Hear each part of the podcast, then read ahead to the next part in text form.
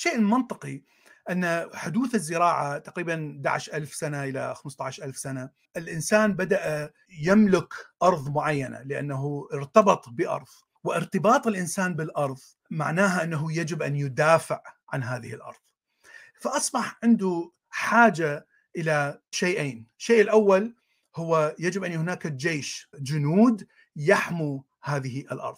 الشيء الآخر لوجود عدة أراضي وعدة ناس أصبح عندنا مجتمع مدني، فبدأ الناس يعيشون مع بعضهم بزمن قياسي قصير جدا وبأعداد أكبر بكثير مما كانوا يعيشون في وقت القبائل الصغيرة. صار هناك حاجة لقوانين اجتماعية، وإلا يعني واحد راح يقتل الثاني وبالنهاية الكل راح يموتون، لأنه الكل متمسك بالأرض التي يزرع فيها. مع كبر هذه المجتمعات أصبح هناك حاجة إلى طبقة إدارية تنفذ وتخطط وتغير بهذه القوانين الاجتماعية حسب الطلب، لأنه دائما هناك تغير كما ذكرت.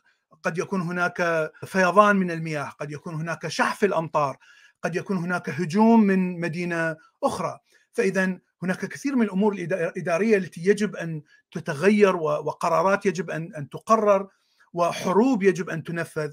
فأصبح لدينا الهيكل الإداري، وأصبح لدينا الطبقة التي تسيطر على الهيكل الإداري وتسيطر أيضا على الجيش. هنا نعتقد أن وصول شخص واحد إلى الحكم هو مزج ما بين الدين وما بين الجيش والإدارة، لأن حتى أستطيع أن أسيطر على الكل يجب أن أسيطر على الشامان والساحر والشيخ، وبنفس الوقت يجب أن أسيطر على الجيش والنظام الإداري، الناس الذين يعملون بالإدارة.